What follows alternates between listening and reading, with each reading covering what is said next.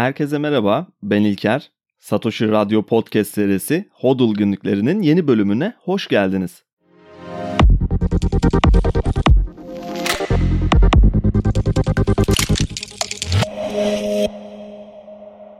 Bugün A Brief History yani kısa bir tarih dediğimiz bir konseptle parayı inceleyeceğiz birlikte. Bu benim özellikle çok sevdiğim bir tarz. Bu başlık altında yapılmış çok çok önemli eserler var. Bunlardan biri Stephen Hawking'in yazdığı Zamanın Kısa Bir Tarihi, bir diğeri Harari'nin yazdığı İnsan Türünün Kısa Bir Tarihi. Yani bu şekilde çoğu kavramın sonuna kısa bir tarihi kalıbı getirildiğinde genellikle ortaya herkes için anlaşılabilir ve zevkle tüketilebilen içerikler çıkıyor. Ben de bugün paranın kısa bir tarihini kendimce anlatmaya çalışacağım. Lidyalılardan başlayıp Bitcoin'e kadar paranın geçirdiği evrimi hep birlikte takip edeceğiz. Öncelikle Jean Baudrillard'ın değer ve takas üzerine sorgulama yaptığı bir düşüncesiyle başlayalım. Şöyle diyor, her şeyin bir yerlerde mutlak bir referansı, muadili olmalıdır. Her şeyin bir değişim değeri vardır ve mutlak takasa açık olmalıdır. Takas edilemeyen şey lanetli pay olarak kabul edilir.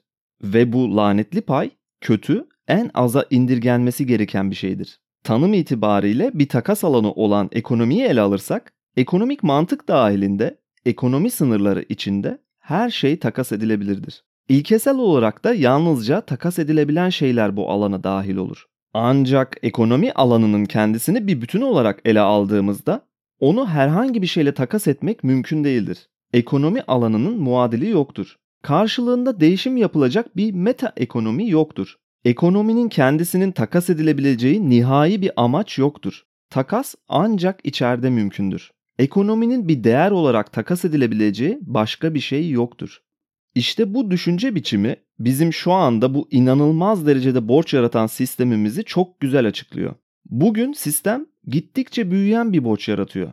Sonra süreç içinde kendi yarattığı borcu kapatıyor gibi görünüyor fakat sürekli olarak daha da düzensizliğe ve daha fazla borca giden bir yapısı var. Aynı Baudrillard'ın tanımladığı gibi entropisi sürekli artan kapalı bir para sistemi var. Peki bu noktaya nasıl geldik? Para, değer, takas ve ekonomi nasıl böyle soyut kavramlara evrildi? Ve tüm bunların Bitcoin ile nasıl bir bağlantısı var?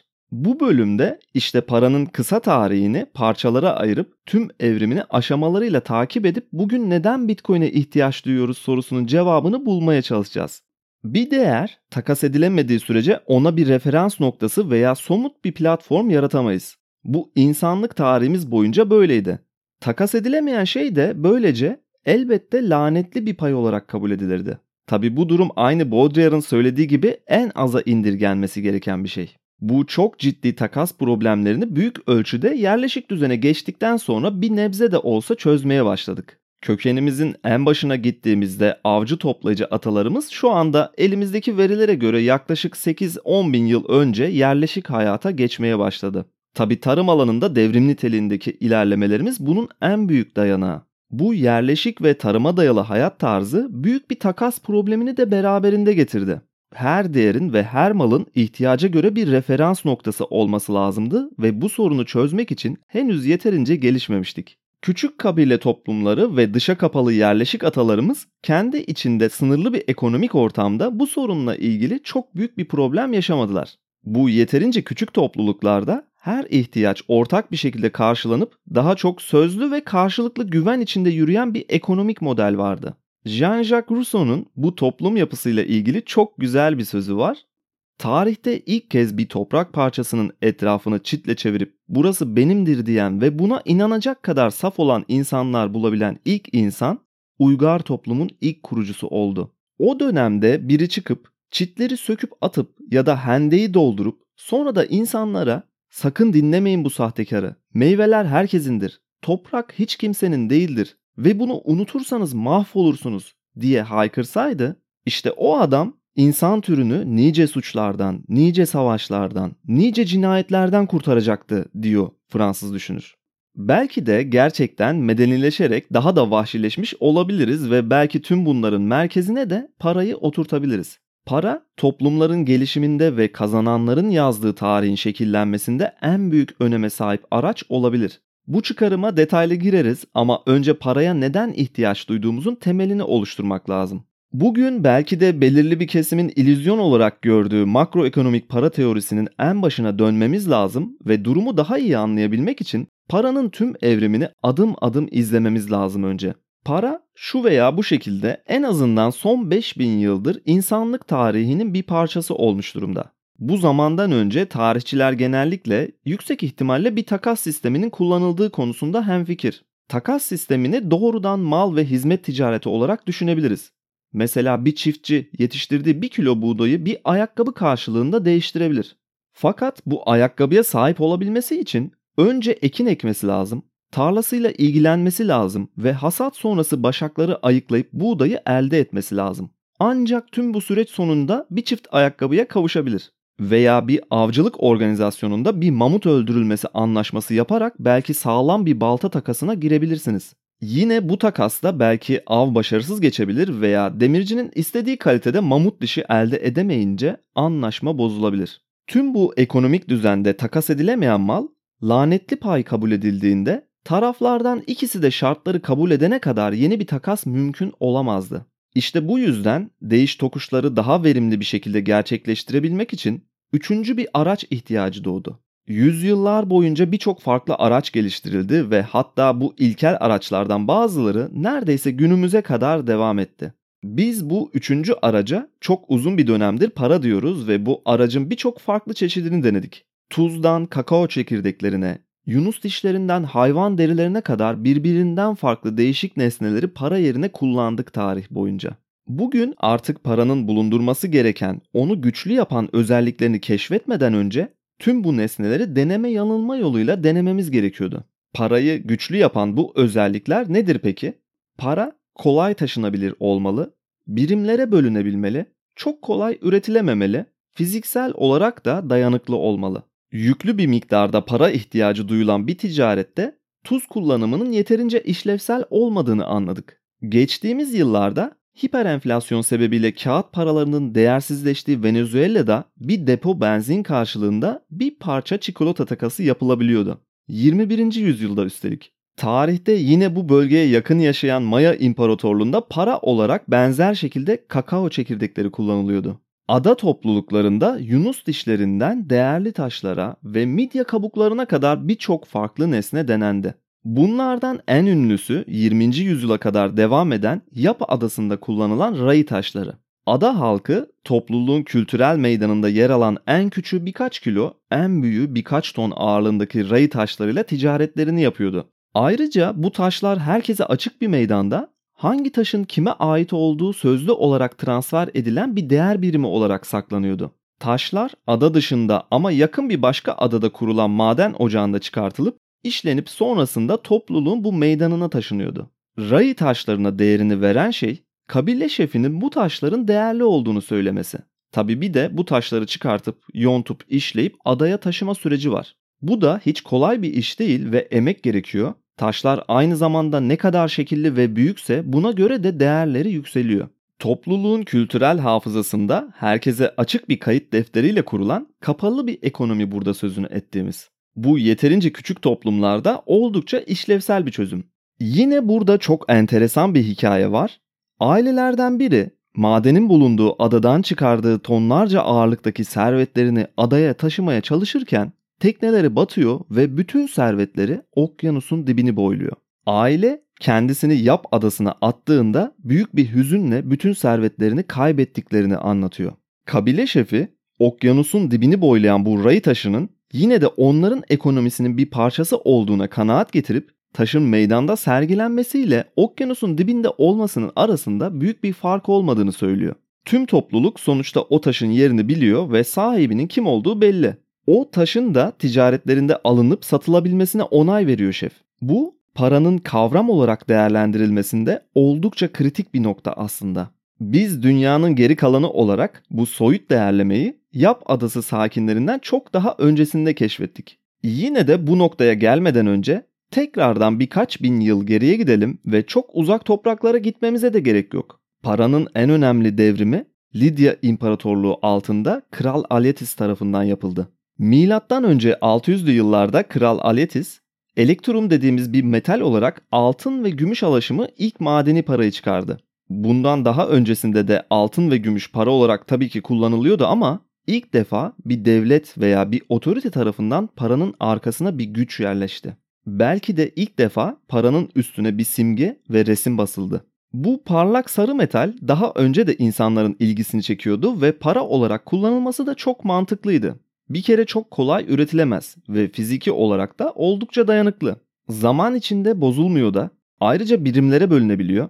İlk madeni paralar ağırlık sistemi üzerinden değerlendiriliyordu. Bu şekilde birimlere ayrılabiliyordu. Tabi tek bir sıkıntı olarak taşıması o kadar da kolay değildi. Fakat bugün bile hala altını en sağlam para birimlerinden biri olarak değerlendirmemizin önünde bir engel değil bu. Ayrıca tarih boyunca defalarca gördüğümüz gibi ve yine de çok dikkat çekilmeyen noktalardan biri olarak bir devletin, imparatorluğun para birimi ne kadar sağlam ve güçlüyse o devletin gelişimi ve bir güç odağına dönüşmesi de o kadar mümkün. Jared Diamond'ın yazdığı çok sevdiğim bir kitap var. Tüfek, Mikrop ve Çelik. Kitap aslında çok basit bir soruya cevap arıyor. Neden Amerikalılar Avrupa'yı keşfetmedi de Avrupalılar Amerika'yı keşfedip kaynaklarını ele geçirdi? Arada çok ciddi bir teknoloji ve güç farkı var keşfeden ve keşfedilen arasında. Ana sebepler kitabın adından da anlaşılacağı gibi gelişmiş silahlara, Avrupalıların salgın hastalıklara karşı gelişen bağışıklık sistemine ve çeliğe şekil verebilmemize bağlanıyor. Ama ben burada biraz küstahlık yapmak istiyorum. Bana göre asıl neden, asıl teknolojik fark daha üstün bir para biriminin keşfi. Çünkü çeliğe neden şekil verdiğimizin, neden gelişmiş silahlara ihtiyaç duyduğumuzun, salgın hastalıklara karşı neden bağışıklık kazandığımızın ana sebebi para ve onunla birlikte gelen güç. En üstün para birimi olarak altını keşfettik milattan önce. Sonrasında da altını ele geçirmek için vahşice bir yarışa girdik. Köyler yağmalandı, madenler ele geçirildi. Taşı ve tuncu yontmayı çok öncesinden öğrenmiştik zaten. Silahlar ürettik başkalarının zenginliklerine el koyabilmek için. Bir başkaları da bizden daha gelişmiş silahlar üretti. Gasp ettiğimiz zenginlikleri kendilerine alabilmek için. Zarlar atıldı, oyun tahtası kuruldu ve düzen oturtuldu. Krallıklar, imparatorluklar, derebeylikleri kuruldu çalınan zenginliklerle. Doğunun zenginlikleri ipek ve baharat Avrupa'ya taşındı. Dünya küçük bir köye döndü yavaş yavaş. Paranın elden ele dolaşmasıyla insanların sarı parlak bir taş için oradan oraya koşuşturmasıyla hastalıklar yaydık etrafımıza. Kara vebayı atlattık mesela. Bunların hepsi daha fazla o parlak sarı taştan toplayabilmek içindi. İnsanları aldatmayı öğrendik. Zekamız gelişti daha fazla sarı taş toplayabilmek için. Yalan söylemeyi öğrendik.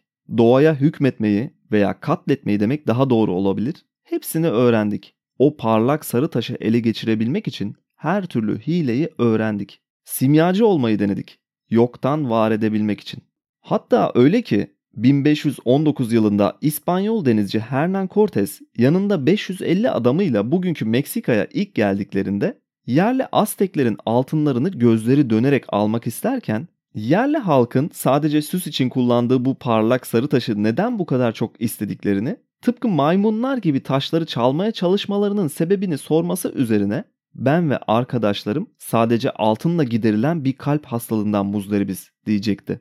Kızılderililer, Aztekler, İnkalar hepsi üzerinde oturdukları doğal zenginliklerle uyumlu hareket ederken doğudan gelen ve daha önce görmedikleri büyüklükte ve ihtişamda denizin üstünde hareket eden devasa gemileri gördüklerinde hayrete düştüler. Bu gemilerden inen değişik kıyafetli varlıkların tanrı mı yoksa uzaydan mı geldiğini anlayamadılar. Metale şekil verebiliyorlardı ve çok değişik silahları, üstüne bindikleri devasa hayvanları vardı. Gerçekten de bir uzaylı istilası gibi oldu Amerika'nın keşfi. Harari de bu durumu Sapiens kitabında uzaydan gelen istila bölümünde paylaşıyor. İşte bana göre tüm bu teknolojik farkı yaratan en önemli etkenlerden biri de kullanılan para biriminin gücünden kaynaklanıyor. Aslında tarih boyunca buna defalarca rastlıyoruz. Hatta günümüzde bile. Para birimi güçlü olan devletler, para birimi zayıf olanlar karşısında gözle görülmeyen bir avantaj elde ediyor sanki. O yüzden güçlü bir para birimi olarak Bitcoin'in varlığı çok değerli. Şimdi belki biraz daha net anlayabiliriz sanırım para birimlerinin gücünün etkisini. Çünkü 1521'e kadar Hernán Cortés sadece 2 yıl içinde ve sadece 550 kişiyle 25 milyonluk Aztek İmparatorluğunu parçaladığı sırada Aztekler para birimi olarak kakao taneleri ve kumaş toplarını kullanıyordu. Toplumların özelinde baktığımızda doğru veya yanlış para birimi seçimi diye bir şey yok aslında. Ama bu seçimlerimizin sonuçları var. Biz sadece altınla giderilebilen bir kalp hastalığından muzdariptik. Onlarsa yenilip içilemeyen veya kıyafet yapılamayan yani kendi başına içsel bir değeri olmayan ve sadece maymunların çalmaya çalıştığı bu parlak sarı taşı hiçbir zaman anlayamamışlardı. Biraz derine indik ama tüm gerçekliğiyle parayı anlayabilmek için ilk çıkış noktasına ve yüzyıllar boyunca yolculuğuna bakmamız gerekiyordu. Para için ne demiştik? Kolay taşınabilmeli, birimlere bölünmeli, kolay üretilememeli ve fiziksel olarak da dayanıklı olması lazım. Belki de tüm bunların ana kümesinde kapsayıcı bir özellik de son olarak değer saklama aracı olmalı mutlaka. Yani harcadığımız zamanı, emeği ve iş gücünü saklayabilmeliyiz. Belki de en önemli özelliği bu paranın. Nesilden nesile bile aktarılabilmeli. İşte tüm insanlığa şekil veren de bu özelliği oldu gibi. Avcı toplayıcı günlerimizden beri bir şeyleri saklamak, sonra kullanmak için stoklamak genlerimizde var zaten. Emeğimizi ve iş gücümüzü depolayabilme fikri parayla yaratılan asıl teknolojik gelişim belki de. Her şeyi bir daha geri dönüşü olmayacak şekilde değiştiren şey de bu oldu sanırım. Çünkü sağlam parayla birlikte zamanda tutunabilme özelliğini keşfettik. Tarlaların etrafını çitle çevirdiğimizden beri sadece bir sonraki kış için stok yapabilme yeteneklerimizden çok daha ilerisine geçebildik. Bir sonraki 5 yıl için, bir sonraki jenerasyon için, bir sonraki savaş için toprağa kazıp yiyecek gömdüğümüz günlerden sığınaklar yapıp sarı parlak taşları saklamaya geçiş yaptık. İşte tam da bu noktada 16. yüzyılın Amerika istilalarından sonra bu zenginlikleri Avrupa kıtasında saklayabilmek için ve tabi ticaret ağlarının da genişlemesiyle birlikte 17. yüzyılda ilk bankacılık denemelerini kurmaya başladık. Aynı Yap adasındaki kabile şefi gibi biz de bu parlak sarı taşın elle tutulup gözle görülmesine gerek olmadığına yavaş yavaş karar vermenin eşiğine geldik. Avrupa'da yükselen bu ticari kurumları bugünkü bankacılık sisteminin ilk tohumları olarak değerlendirebiliriz. Artık insanlar paralarını daha rahat transfer edebilmeleri için ve güvenli bir şekilde saklayabilmek için bu kurumlara zenginliklerini teslim etmeye başladılar. Belki de bugünlerde bunlardan en ünlüsü İtalya'daki Medici ailesi. İlk bankayı onların kurduğu düşünülür. Bu yeni fikrimizle birlikte insanlar artık bankaların onlara verdiği bir kağıt parçasıyla çok rahat bir şekilde ticaretlerini yapabiliyorlardı. Karşılarında altını görmeden, elleriyle dokunmadan veya tartmadan bu kağıt parçalarını alıp bir başkasına kağıdın üstünde yazan karşılığı banka tarafından güvenceye alınan altını devredebiliyorlardı. Bu yine çok kritik bir nokta para teknolojisi için.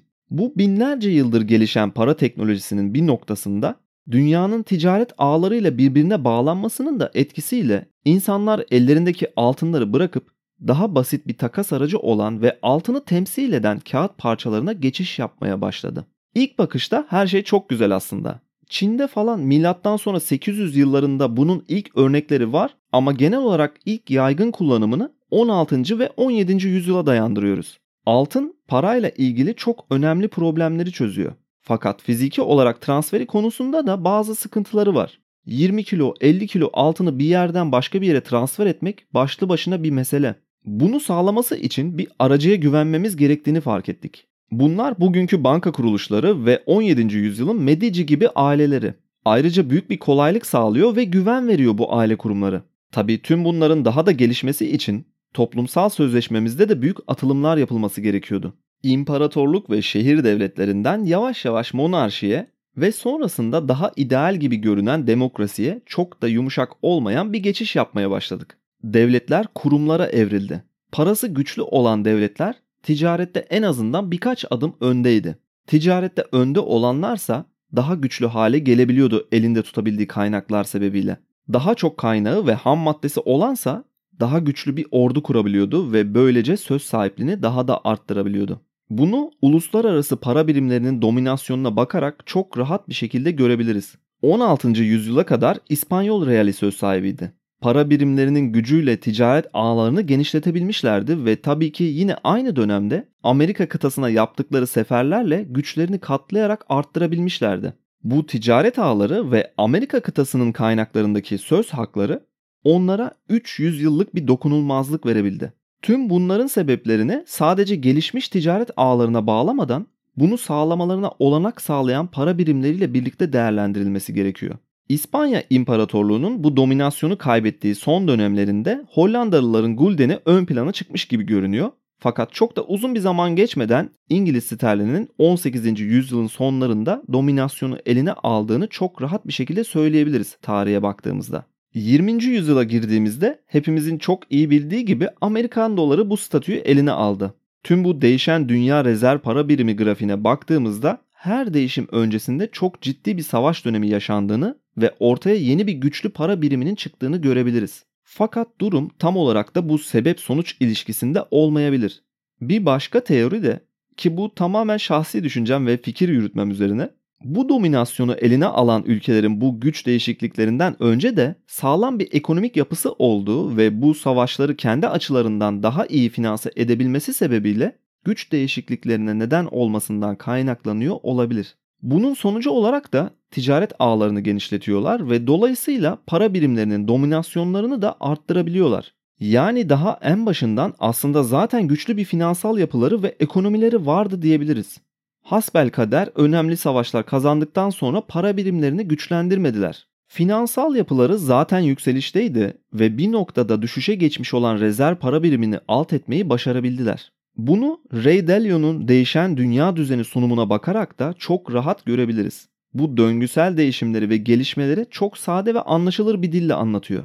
Ve belki de şu anda yine böyle büyük köklü bir değişimin eşiğindeyiz geniş ölçekten baktığımızda. Belki de Bitcoin önümüzdeki 50 yılda böyle bir değişikliğe sebep olabilir. Bunun nedenlerine ve bu tahminin temellerine ileride geleceğiz. Ondan önce son rezerv birim değişiminde karşımıza çıkan Amerikan dolarının yükselişine ve tartışmalı bir fikir olarak da düşüşüne bakmamız gerek. İlkel bir kabile de olsak, gelişmiş bir toplum da olsak, bir taşın, bir kağıt parçasının veya elimizde tutamadığımız hayali bir maddenin değeri olduğuna inanırsak, toplu bir şekilde bunu kabul edersek başka hiçbir şeye ihtiyacımız kalmıyor değer saklamak için. Tabii bu emeğimizi ve ürettiğimiz değeri saklamak için seçtiğimiz para birimine bence yine de çok dikkat etmemiz lazım.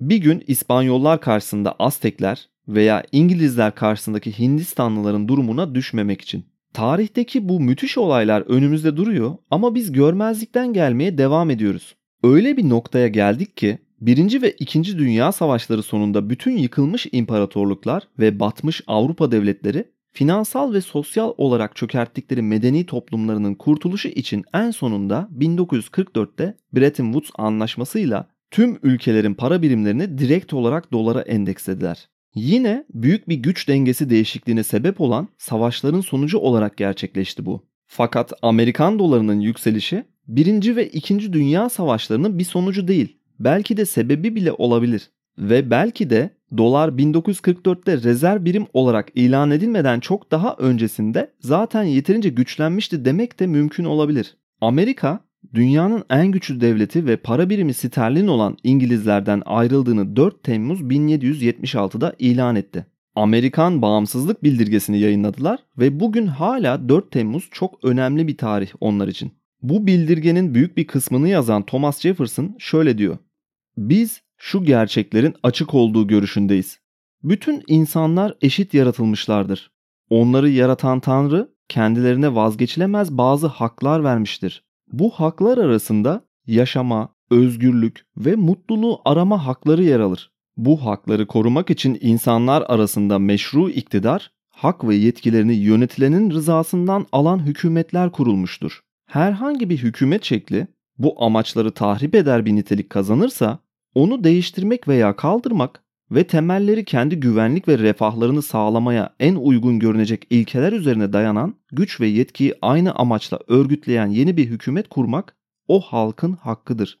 Bu metindeki özgürlüğü ve mutluluğu arama hakkı liberal görüşün merkezinde yer alıyor bugün. Bu idealler dünya üzerinde de büyük yankı uyandırdı. Sadece 20 yıl sonra Amerika'nın bağımsızlık kazanmasında desteği bulunan Fransa'da monarşinin devrildiği Fransız devrimi yaşandı. Bu tarihi olayların hepsi toplumsal gelişimimizde çok önemli ve mihenk taşı olan dönüm noktaları. Amerika bu idealler üzerine kurulmuş olsa bile neredeyse 200 yıla yakın bir süre siyahilere karşı bir eşitlik sağlanmasında hızlı bir şekilde yol kat edemediler. Bunu da söylemek gerek ve genel olarak konumuz da tam olarak bu değil aslında. Amerika Birleşik Devletleri 18. yüzyılın sonlarında kurulmuş olsa bile Amerika Merkez Bankası ancak 1913'lerde kurulabildi. Fakat bu arada geçen yaklaşık 150 yılda dolar yoktu demek değil bu. Sadece henüz devlet tekeline alınmamıştı paranın yaratılışı. Tıpkı Medici ailesinin yaptığı gibi bu yeni para birimi olan dolar da Amerikan bankaları tarafından yaratılmaya başlandı. Kağıt paraya artık çok uzun bir süredir aşinaydık ve yeni dünyada da bu tüm kurulan yeni idealler çerçevesinde yeni bir para birimi de şarttı. Ve 1900'lere kadar giden süreçte insanların altın yerine takaslarında kullandığı bu yeni araç doların kullanım alanı yaygınlaşmaya başladı. Bankacılık da gelişti. Amerika'daki bu dönemdeki bankaları 3 çeşide ayırabiliriz. Bunlardan ilki merkezi bankalar. Bu bankalar New York'ta bulunuyor ve varlıklarının %25'ini nakit olarak bulundurma zorunlulukları var. İkincisi şehir bankaları. Bunlar o zaman 500 bin üzerindeki popülasyonun olduğu şehirlerde bulunuyor. Şimdiki bizim büyük şehir mevzusu gibi düşünebiliriz bunu. Yine %25 nakit bulundurma zorunluluğu var. Yalnız bu %25'in yarısını da merkez bankalarında yani New York'ta bulundurabilme gibi bir seçeneği var. Üçüncü ve son olarak kırsal bankalar var. Bunlar %15 nakit bulundurma zorunluluğunda ama bu rezervin %60'ına kadarını New York'taki merkezi bankalarda bulundurma seçeneği var. Şimdi bunu biraz düşünelim birlikte. Bu durumu hani şu günlerde kullanılan bir terim olarak üçlü sac ayağına benzetebiliriz biraz. Fakat bu sac ayaklarının hepsinin farklı sorumlulukları ve güvenceleri var. Hepsi farklı hacimde ve büyüklükte. Sürekli sağa sola, öne aşağı sallanan bir saç gibi bu sistemi kafamızda canlandırabiliriz. Bir noktada devrilmesi de kaçınılmaz. New York'ta merkezileşen ve toplanan bu ulusal para tabii ki imkan sahiplerine ve imtiyazlı olanların çıkarlarına göre paraya ulaşımlarını kolaylaştırıyor. Kolay borç edinebilme belki de en önemli güç ve en önemli tehlike. Bu merkezileşen parasal güvenin tehlikeli olduğunu düşünen gruplar o dönem hükümet tarafından demokrasinin araçlarıyla bu bankacılık sistemine bir çözüm bulmasını istiyorlar. Veya bağımsız bir kurumla bu düzenin kişilerden ayrıştırılması gerektiğini söylüyorlar. Yani bir nevi merkez bankası tanımı yapıyorlar. Tabi bugünkü merkez bankalarını tarif etmiyorlar. Kolay para yaratmanın önüne geçmek için böyle bir ihtiyaç olduğunu anlatmaya çalışıyorlar. Hatta yine bu New York'taki merkezi bankaların sahiplerinden biri Jacob Schiff 1907 başlarındayken kredi kaynakları üzerinde yeterli kontrole sahip bir merkez bankamız olmadığı sürece bu ülke tarihinin en şiddetli ve en geniş parasal paniğini yaşayacak diyor. Çünkü o da biliyordu ki suyun başında oturmasına rağmen bu şekilde kontrolsüz ve kaynak gösterilmeden yaratılan para herkesin başına bela açabilir. Para tıpkı Yap adasında olduğu gibi çok basit görünen önemli bir değişiklik yaşadı tüm bu birbiri üstüne kat edilen gelişmelerle birlikte. Artık okyanusun dibinde sadece bir tane ray taşımız yoktu. Bunlardan binlercesini ekliyorduk ve daha da kötüsü bunu hayali olarak yapabiliyorduk. Parasal genişleme biraz buna benziyor. Bu kolay ve basit bir yöntemdi çünkü. Ve yine kimsenin gidip de bu hayali taşları saymayacağından da bir o kadar emindik. Tüm bu karmaşık yapı 1907 yılında insanların okyanusun dibindeki taşları saymak istemesiyle büyük bir paniğe yol açtı. İnsanlar bankalara koşup ellerindeki kağıtların karşılığı olarak altını istemeye başladılar. 1907 paniği olarak tarihe geçti bu olay ve belki ileride başka bir bölümde eğer fırsat olursa bu konuyu da detaylı konuşmakta fayda olabilir. Belki de parasal genişlemenin sonucu olarak tarihteki ilk bankacılık krizi olarak da değerlendirebiliriz bunu. Tabi daha önce tekil olarak yine benzer hatalara düşüp batan bankaları saymazsak. Çünkü bu panikle birlikte büyük bir kaos ortamı hakim oldu ve sonunda 1913 yılında Amerika Merkez Bankası yani Fed kuruldu. Para artık serbestliğini yitirmiş görünüyordu ve bir otorite kontrolüne tamamen girdi sonunda.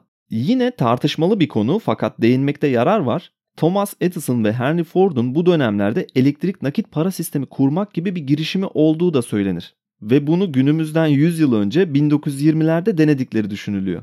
Aynı Henry Ford bankacılık ve para sistemiyle ilgili şöyle diyor.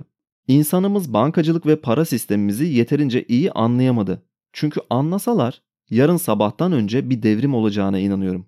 Henry Ford'un düşündüğü böyle bir para sistemi için henüz çok erkendi ve bu fikrin hayata geçirilebilmesi için en azından 100 yıl erken davranılmıştı.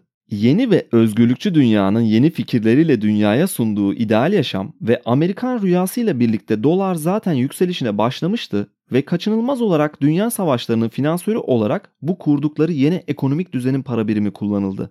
Sadece 1944'te Bretton Woods anlaşmasıyla bu ünvanı aldı ve sterlinden sonra artık yeni dominasyon dönemi de resmi olarak başlamış oldu. Amerika basılan her 35 dolar karşılığında kasasında bir ons altın tutacağı güvencesini verdi. Yani altının onsu 35 dolardan işlem görecekti.